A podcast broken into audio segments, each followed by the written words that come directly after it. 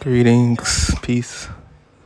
And today I wanted to talk to you guys about having a crown of success by way of your Ori, your higher self. So, first thing in the morning, you hold your head, you say, Ori, Ori, whatever your name for your Ori is, your higher self. You ask them to wake up, then you ask them to come down so, for instance, or if John come down, or if John wake up, or if John wake up, or if John wake up, or if John come down, or if John come down, or if John come down, and then you ask or for the things that you need.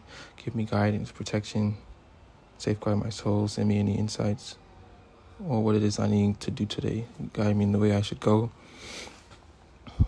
And then you Speak with God. You hold your head and you say, This mind is in God and also in Jesus Christ.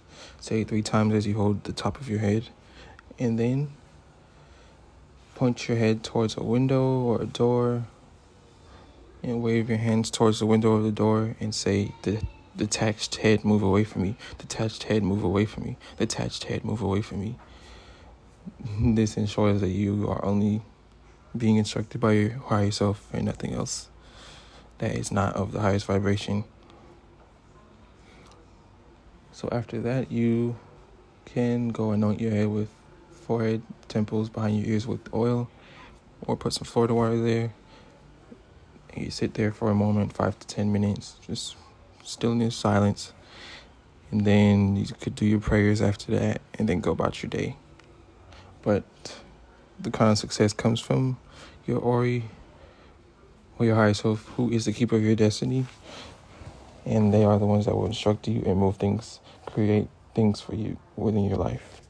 So, hope that this helped.